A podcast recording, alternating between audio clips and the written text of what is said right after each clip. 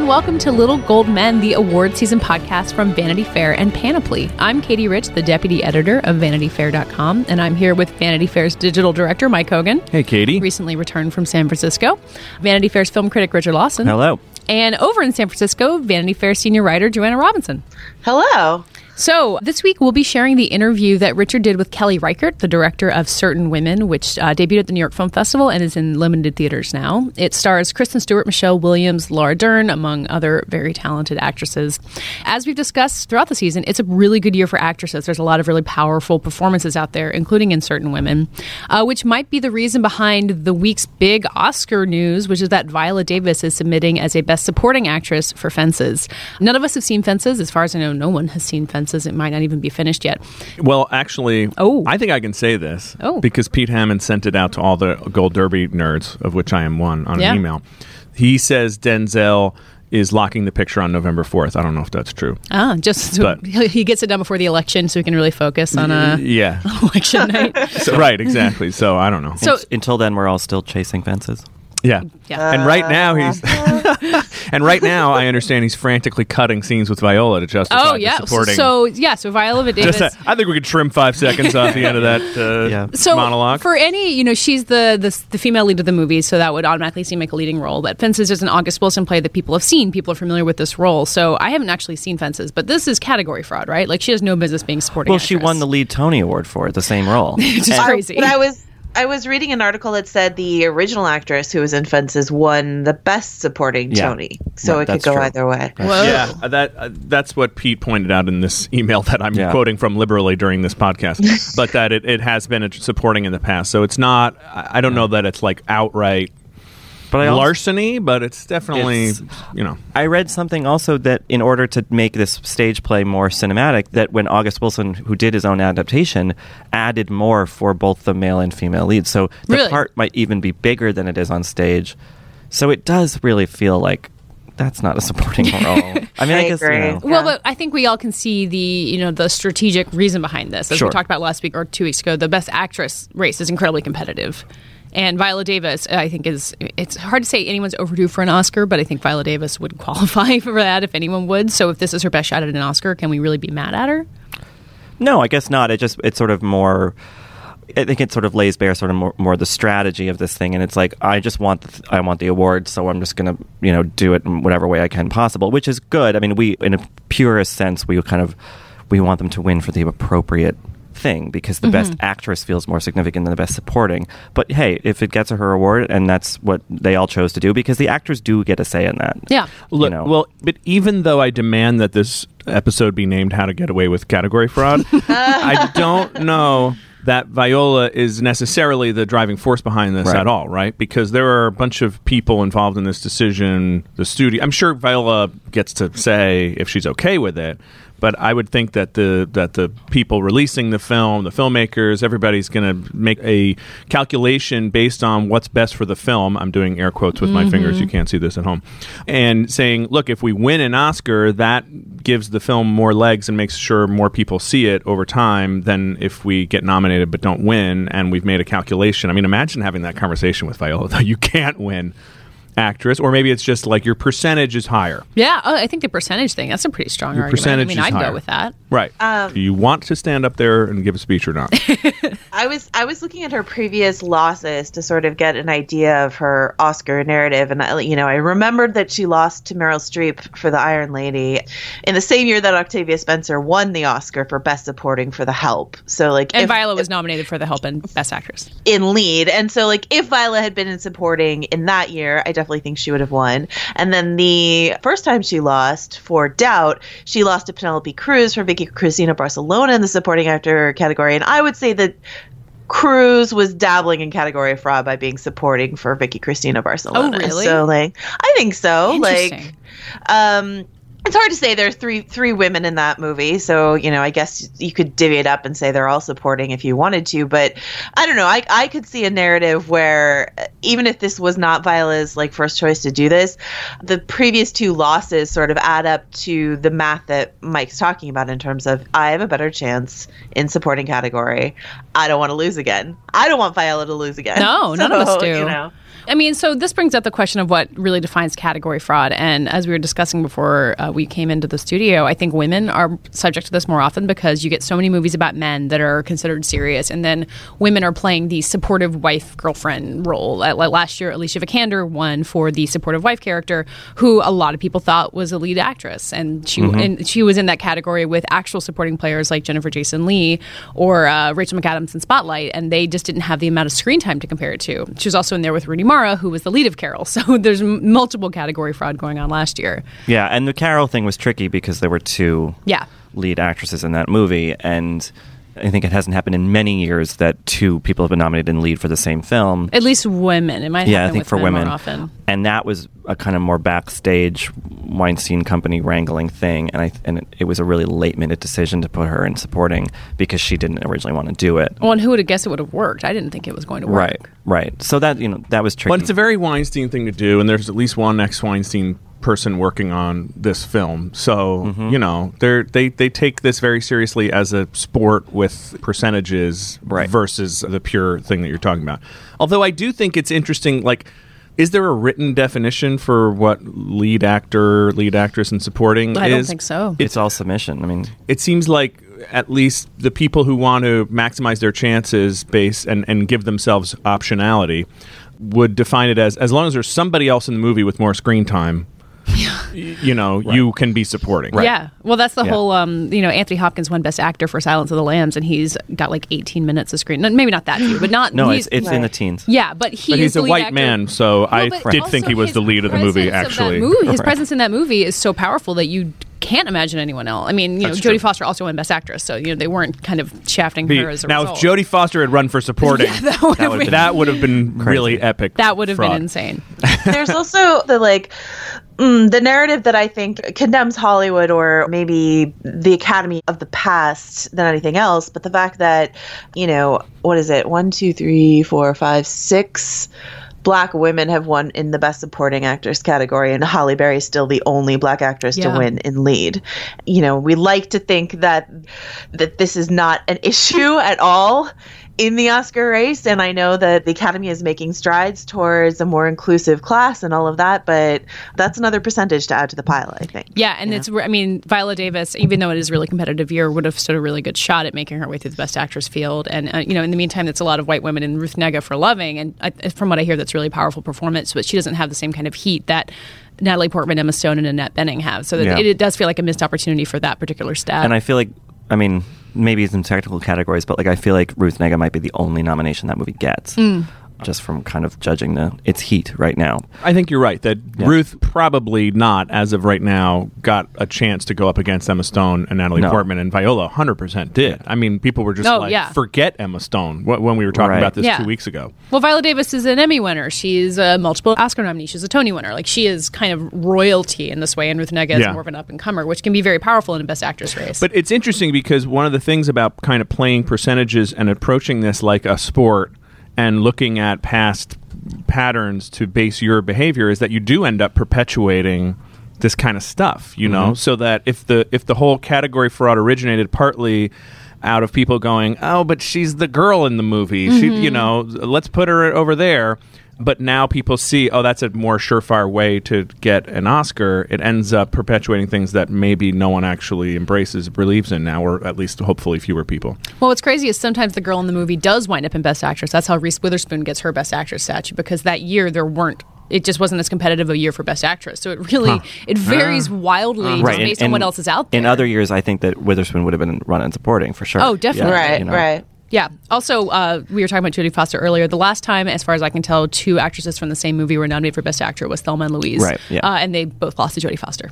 Ah, Fun fact. There you go. I mean, the interesting thing about Viola coming into supporting actress, we talked about it on the show. It's there's a lot of really good performances in there. Michelle Williams in Manchester by the Sea, we've talked about Mm-hmm. Naomie Harris in Moonlight, but there's no one kind of really running away with it the way like Anne Hathaway was the year of Les Mis. Like Right. Viola coming in there is almost like, all right, well then there you go, and no one's even seen the movie yet. So yeah, kind of It- feel it's like a way to get a surefire Oscar. You look at Emma, you look at Natalie, and just go, oh, "Why do I want to turn that into a three-person race? Yeah. Let me just take the other one." I think that's all it is. Yeah, no, I think you're right. When the news broke yesterday, what was sort of confirmed, I was like, "Oh, well, Michelle Williams just lost."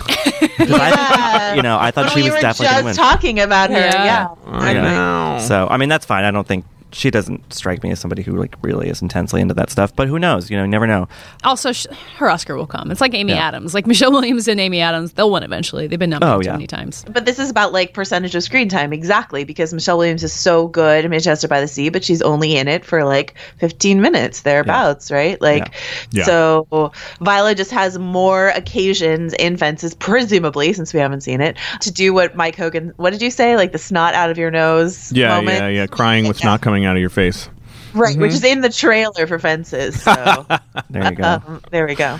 I mean, one thing about the Manchester thing for Michelle Williams before we move on is, you know, the Oscars when they win, that's a financial thing for these movies. You know, like it, it there's a market bump. You know, I, I mean, probably not for supporting actress as much as like Best Picture, but it does matter. Yeah. and you know, it matters for Amazon to spend a lot of money on this thing, and it's like a big play for them. I mean, that must be kind of a, a scary thing for them because they're like, our the one like maybe sure thing is now not. You know? Yeah, although although it looks like maybe they are going to get it with Casey. I mean, Mm-hmm. they- you know, it would be interesting if at the end of this whole thing, Casey beats Denzel and Viola Right. beats Michelle. Right. And everybody's, you know, everybody gets something. I don't Right. know. Well, I mean, looking at Best Supporting Actor, it's uh, you know, there's there's a lot of stuff that we haven't seen yet. I think we talked about Liam Neeson maybe winning for Silence, but Mahershala Ali in Moonlight is going to be an interesting example of that screen time problem on the male side of things, where he's Right. a really powerful presence in Moonlight and then disappears for the rest of it. And Yeah. when Barry Jenkins was on the show last week, he said that if Mahershala had been in more of the entire movie, he'd be a slam dunk for an Oscar, which I think everyone would agree with. But it's tricky. I mean, it, it doesn't happen to men as much, where they're kind of you know pushed into supporting actor as a default. But I, there's going to be some interesting dynamics this year. Agreed. But wait, was anyone saying Mahershala would be lead? No, but like even in supporting actor, he disappears from the movie. So like by the time it's over, you might have forgotten about him, and it, oh, okay. it wouldn't be like if Liam Neeson is in all of Silence, then he. Yeah, but although I do think that supporting, I always think of the Han, Anne Hathaway in um, uh, Les Mis. Les Mis thing. It's like all you really need for supporting, unless you're facing someone who basically has a lead role, Mm-hmm. is one incredible, indelible moment, which is what I think Michelle actually had two in Manchester by the Sea. But when Well, somebody comes along and is like, I was in the whole movie, basically the lead, but I had like five minutes less screen time, then it's hard to compete Well, with. that's what happened Right. with Viola Davis in Doubt. She has that amazing scene in Doubt that really put her on the map. A as true film supporting actress. role. Yeah, Yeah, and yeah. Uh, then loses to Penelope Cruz, who is in way more Vicky Cristina Barcelona. Well, I hope Barry feels bad about structuring his film in a way that doesn't help Mahershala. Well, maybe he can the do a new cut. Yeah, yeah, yeah. I think he's pretty happy with everything that's happened with Moonlight The so far. supporting actors cut. It's a Yeah. special uh, DVD extra. Well, yeah, at least in Moonlight, Naomie Harris kind of stands out as the main supporting female performance, um, so she won't oh, have the yeah. same problem. Does that crazy, you know, limited run box office that Moonlight had last weekend, does that help that movie, you think, Oscar wise? Yes, Yeah. totally. Oh, Like the definitely. per screen average Yeah. was insane or something. Yeah, well, we Yeah. got an email from the film's publicist saying, "Hey guys, you know, you talked about it on the podcast last week. Here's this amazing stat." So that's how, you know, that's how buzz builds. That's how people like us keep talking about a movie. Well, and I think the first thought that I think a lot of people have watching Moonlight at a festival or whatever is like, "Oh my god, I love this movie, but too bad like the world's not ready for Yeah, yeah, it yeah. or too bad like no one will embrace it. It's too arty, it's too weird." And so for it to immediately connect well, it just washes that away if it continues. But Let's I think so. it seems like it could continue, and there's so much just good buzz about it. Mm-hmm. And also that New York Times review, holy smokes! Yeah, And I hope it does, but it did open like in the friendliest markets towards the movie, right? Just Yes. New York and LA so far. Yep. Amazing per theater average, but like so far has not hit the middle of America in any and we all so. remember the cautionary tale of Steve Jobs, which had this great per theater average opening last year in four theaters, and then just tanked when they opened it wide. Very different Yeah, kind but movie. Steve Jobs was too black and too gay. For most audiences. That's what I've And- always thought about Apple and- in general. Yeah. And I'm pretty sure uh, the New York Times didn't call it the best film of the year. No. Steve Jobs. Right. Yeah, that A.O. Scott thing was like a, a gift for the. I mean, the Vanity Fair review was quite glowing as Oh, well, but indeed, it and came out over written. Labor I think weekend, Little so- Gold Men's interview with Barry Jenkins really put him over the top. I top. know. I expect to be thanked Cracked in the the nut. Oscar speech. So uh, just remember that, Barry. So we're going to move on to the interview that Richard did with director Kelly Reichardt of Certain Women, and uh, the movie is open in theaters, but I don't think a lot of people have seen it yet. So before we get to your interview, Richard, what's Certain Women about, and what makes it interesting? So it's a triptych, just like Moonlight, um, but it's three separate stories. It's not about the same people. So it's based on short stories by a writer named Maile Meloy, and they're set in Montana, and it's this quiet look at the sort of interior lives of three different or four different women. Laura Dern's in one of them. Kristen Stewart and a great new actress named Lily Gladstone is in one. Uh, Michelle Williams, and then there's some guys played by Jared Harris and James LeGros. And it's you know true to Reichardt's style, really small and unadorned, but I think kind of whispers with a lot of interesting ideas. So she's a really interesting person to talk to. She's a, you know a film professor in most of her daily life when she's not making a film. She's a really kind of thoughtful crafts person. All right, well, we're going to listen to some of the trailer for Certain Women and then hear your interview with Kelly Reichardt. I've never done this before. I guess we'll just start at the beginning.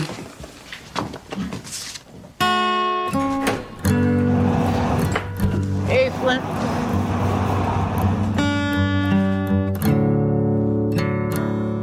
What are you doing here? Came to see my lawyer. My wife wants me out of the house. You can't keep coming here. Your wife works for you. No, she's the boss, actually. I wonder how much more there might be buried here. I was so afraid I'd get out of law school and be selling shoes. Mom works in a school cafeteria, my sister in a hospital laundry, so selling shoes is the nicest job a girl from my family's supposed to get.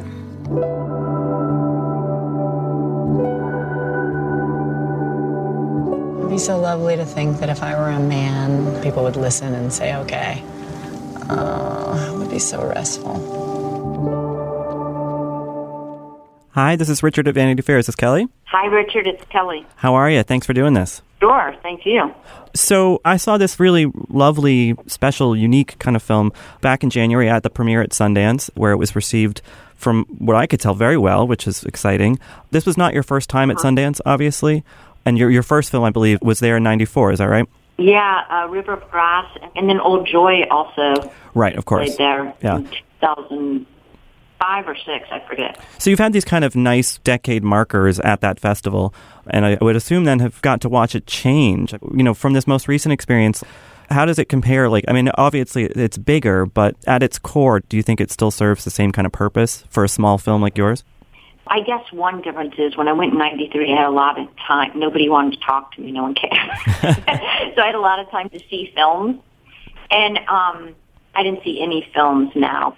And that it has changed all the festival experiences. Like I used to really discover a city and uh, go see a lot of, like festivals were a place to go see films. Mm-hmm. And now it's much more like you're in a hotel room kind of doing press all day and you don't really, I don't meet filmmakers the way I used to and I don't see as many films at a festival. I mean, some of that has to do with my teaching schedule that I need.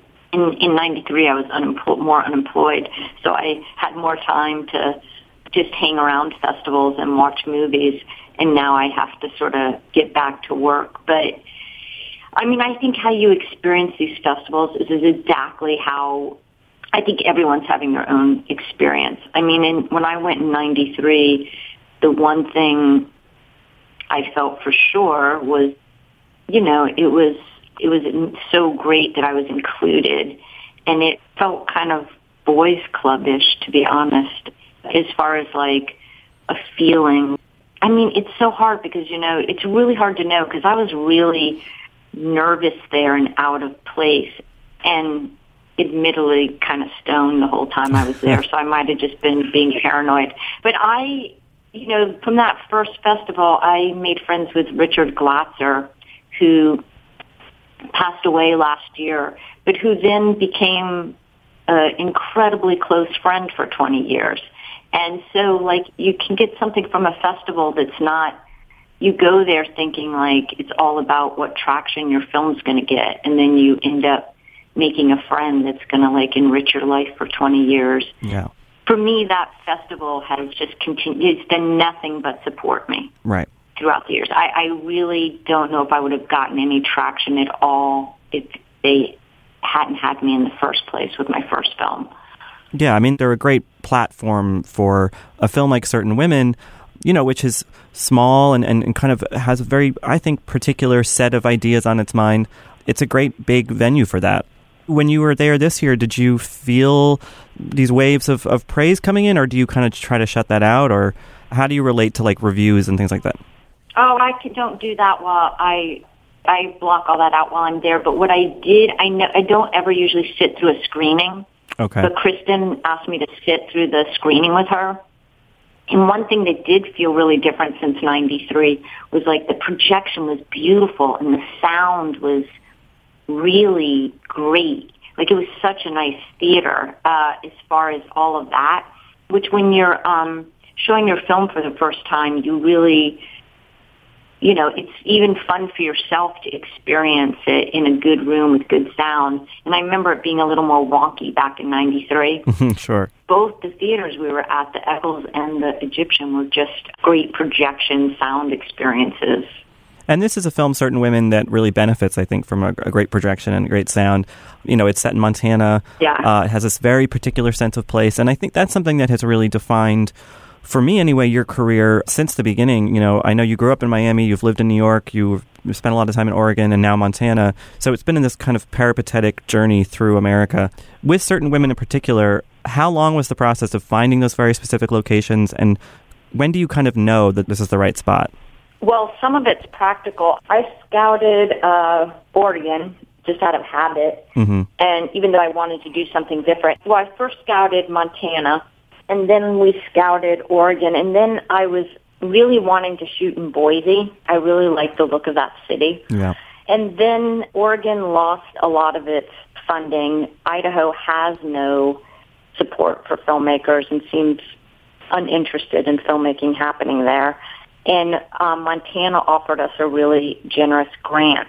And so we went back to look at Montana anew because, you know, part of what you're looking for is like the landscape that'll work, but you also need like an infrastructure where you can actually get crew and put crew up and you know get your Yeah. dailies. Like you need some things, you know, because all of that. The further away you are from that, the more it costs. The more people you have to house. That's the true expense of making a film like this. I've been driving through Montana several times a year for forever between on my treks from New York to Oregon. And so I knew Missoula and I knew a little bit of eastern uh, Montana. So then we scouted um, Butte and Billings, and we kept like ending up in Livingston just as a resting place. Really, I fell upon that ranch with my scout Charlie Skinner. It, it's such a big place to just set out and randomly start looking for a ranch. And I was just kept saying, I just want a beige ranch, and we're going to like red barn after red barn, but also like finding a ranch that'll just the layout will work. And at first we were looking at cattle ranches, and then on our way chasing some other lead, we passed the ranch, and I said, "Wow, like we need something like that, like that horse place we just passed." And then we just pulled over and watched it for a while, and eventually Charlie went up to the door and talked to the woman, and she was so amazing and it was a woman who ran the ranch by herself. And she had 21 horses and she had that dog that's in the movie. And i don't think she really believed we'd come back and shoot there but she was so open. So then everything circled it was like this is this just is our place. This Yeah. feels like the place. I was so excited by the whole layout and the colors and the just everything about that ranch not even to mention the dog and the rancher. And so then everything had to sort of circle out from there. Then you're trying to find everything in proximity to there. And that meant shooting in Livingston, which we cheated a little bit and used some of Bozeman just to make Livingston look. You know, the thing with Livingston, it's a great town, but you just didn't want it to be too cute or too quaint. It looks like a movie set when you're there, you Right. know. But it was a great place to live. How long were you out there? Well, there was various trips out Right. there. Um, I went out there before Christmas. Neil Kopp and I went back right after Christmas, and then I think I was out there for four months. And I think there was some trip to California because we thought the film wasn't going to happen this year. And then I went to California, and I was gonna go back home, and on my last day in California, suddenly Sony came into the picture, and instead of going home, I went to Montana. And suddenly it was like, oh my God, we're making this movie. And that was in at some point in January. So I'm curious about the story you had about Sony kind of coming in at the last minute and saying, here's the money. Or, Yeah. you know, you hear these stories about the financing process for independent film being kind of more complicated these days and, you know, the sort of gap between mega budget movies and independent cinema seems to be widening.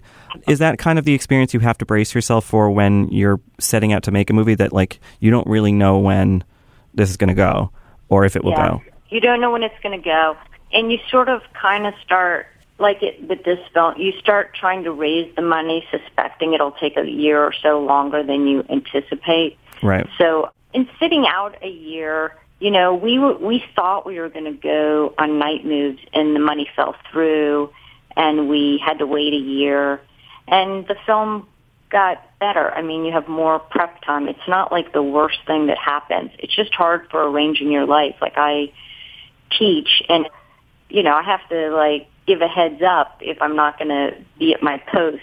Right. You know, in way in the advance, and and so it's really it, it's difficult in that sense, and it's hard to hold your cast together and your crew together. You don't want to be telling your mates not to take other work if you're not really making a film. On the other hand, you might be making a film, so you want to hold them and, you know, yeah, it's all happening. Don't take any other work. You know, it's a Right. it's a hairy place because you just don't want to screw anybody over, and you're trying to build something that you might be building more than once, and that is largely on the shoulders of Neil Coppin and Anish Johnny, or has been for these last five movies.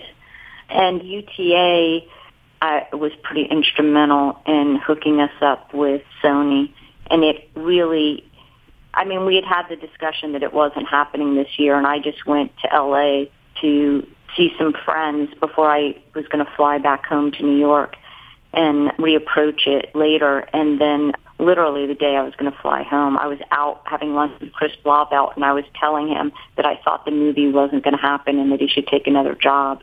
And Neil and Nish called and said it's happening. Like so, it was really bizarre. Yeah. But Chris, don't take another job. Wait. Never mind. it's happening. We were getting to the car. And he, I think he was like literally going to give me a lift to the airport.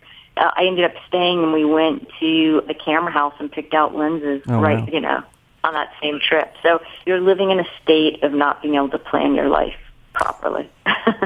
So another kind of uh, very carefully chosen aspect of this film is the cast, which includes Laura Dern, Kristen Stewart, Lily Gladstone, Michelle Williams, who you've, you've worked with several times.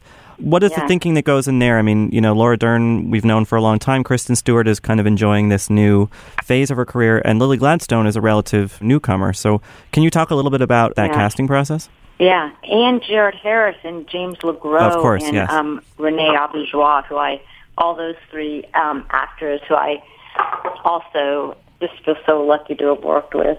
The process, uh, well, all of a sudden we were going to shoot, and it was just like, is everybody really? I had really just sort of started working with that story, and that was the last piece of the puzzle. And all of a sudden, it was like, wow, we're making this right now. And so Michelle and LeGros, I had worked with both of them before, and so I reached out to them. And Renee, you know, I used his scene in um, McCabe and Mrs. Miller in one of my classes, and I know his voice so well, and I know that like I could recite that whole scene that he's in, all his parts in McCabe. So those guys all jumped in really quickly, and that was amazing. I was like, Michelle, you want to come do this? She's like, when? Next year? And I was like, no, now. Can you come now? And she did because she's a sport. And then uh, the Laura section of the film had been put together for a longer time, and um, I I had wanted to work with her for such a long time, and I had been trying to get myself onto Enlightened because I loved that show, and I really wanted to direct a series, but only my friends got to direct those series. Uh, Todd Haynes did one, and Phil Morrison did one, and so I was like, okay, I'll work with Laura this way. So she came out, and Jared I met in New York. so he had been game for a long time. And Kristen, the the ranch story, I'd had the longest, and Kristen had said uh, a long time ago she would play that role, but just sort of get in touch if it ever came together. So she was someone that you would. I knew her from. Um, well, I loved her in The Runaways. Oh yeah, and sure. um, and I loved Dakota. Fan- I, I thought her and Dakota Fanning and Ollie. Uh, Shawkat. Yeah, she's a. All the women are, are are so good in that movie. And so Kristen was uh, pals with Dakota, and Dakota went and worked on a movie with my friends Richard and Wash, and then whatever. It was all like kind of small world. So I had gotten the script to Kristen through those channels. I never really spoke to Kristen or met Kristen until she showed up the day before we were shooting, and she was just sort of all of a sudden at my door like, "Hey, dude," and I was like, "All right, this is real. She's she's here." Yeah. but Lily, that was Sterlin Harjo had made Winter in the Blood with her, and I thought she had a beautiful performance in that. And she heard about us, and we heard about her, and she got hold of the script through. There's a casting agent in the states who just deals with Native American actors. Mm-hmm.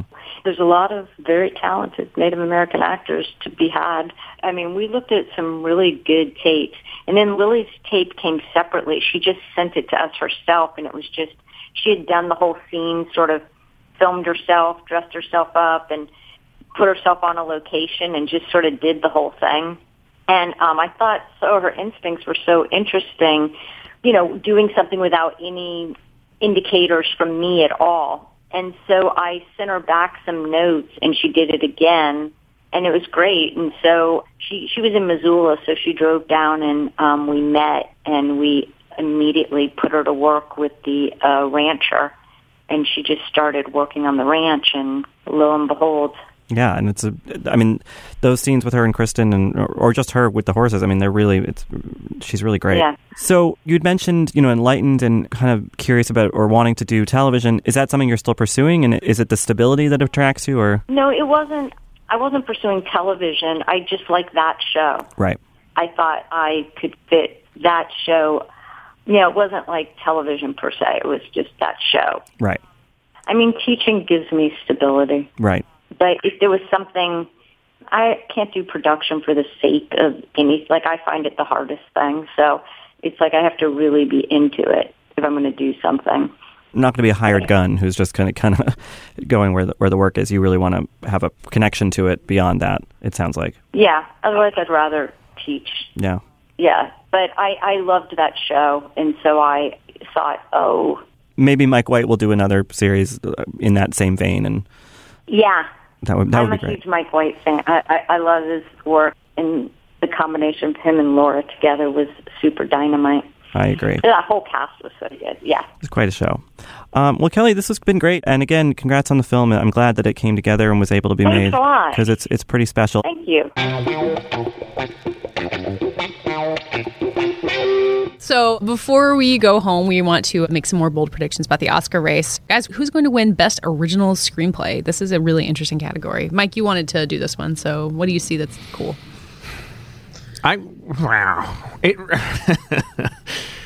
I don't know, man. This is a tough one where you want to give it to a bunch of people, you know. But I think Manchester by the Sea. I think Kenneth Lonergan is a, uh, I mean, uh, Ken you know, Lonergan is a very talented writer. beloved writer. Yeah, He's a really, really, really brilliant writer. And I think if the competition is Moonlight, La La Land, first of all, those guys do not have the track record. And second of all, there's a lot going on in those films that make them great that's not the screenplay.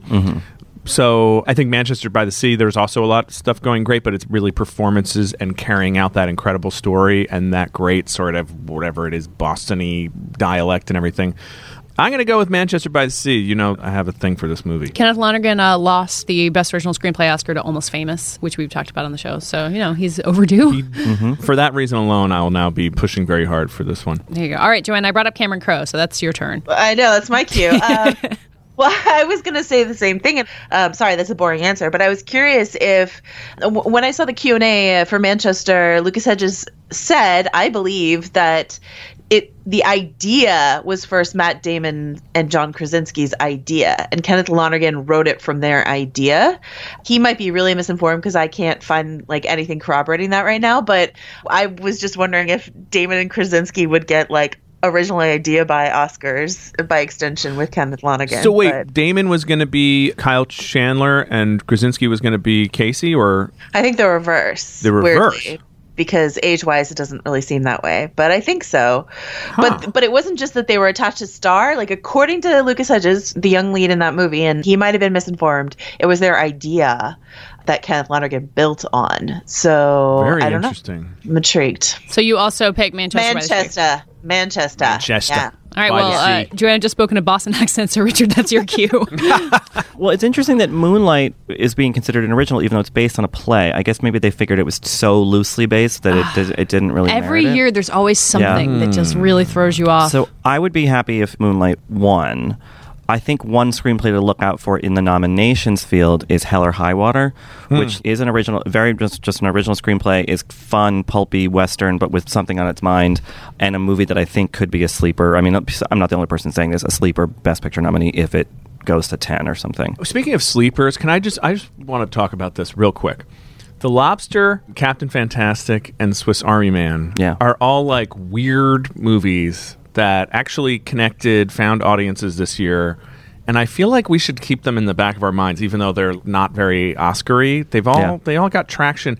And like I was saying to you, Katie, I think Viggo Mortensen for Captain Fantastic actually could slide in Yeah. for a nomination. He's so good in that. I finally just watched it. Yes. And The Lobster is a really crazy screenplay. Yeah. I mean, that was actually going to be weird- my pick. I don't know that it'll actually win, but I wanted to bring it up. Just I feel Yeah. like The Lobster really could get a nomination at least. Like Yeah, that is like yeah. the original screenplay is where movies like The Lobster can sneak in, and that movie Yeah. has. I mean, it premiered at Cannes a year and a half ago, mm-hmm. like May of 2015. 2015. So and, and people are still talking Mm-hmm. about it. Like I mm-hmm. really feel like it could make its way in there because it's such a. It really sticks with you in that way. Mm-hmm. Um, and Captain Fantastic is kind of a I don't know maybe the I haven't seen that screenplay the dialogue of it isn't necessarily mind blowing but it's such a great story it's just a I mean it somehow manages to not be annoying even though it's one of the most annoying topics I've ever heard in my life.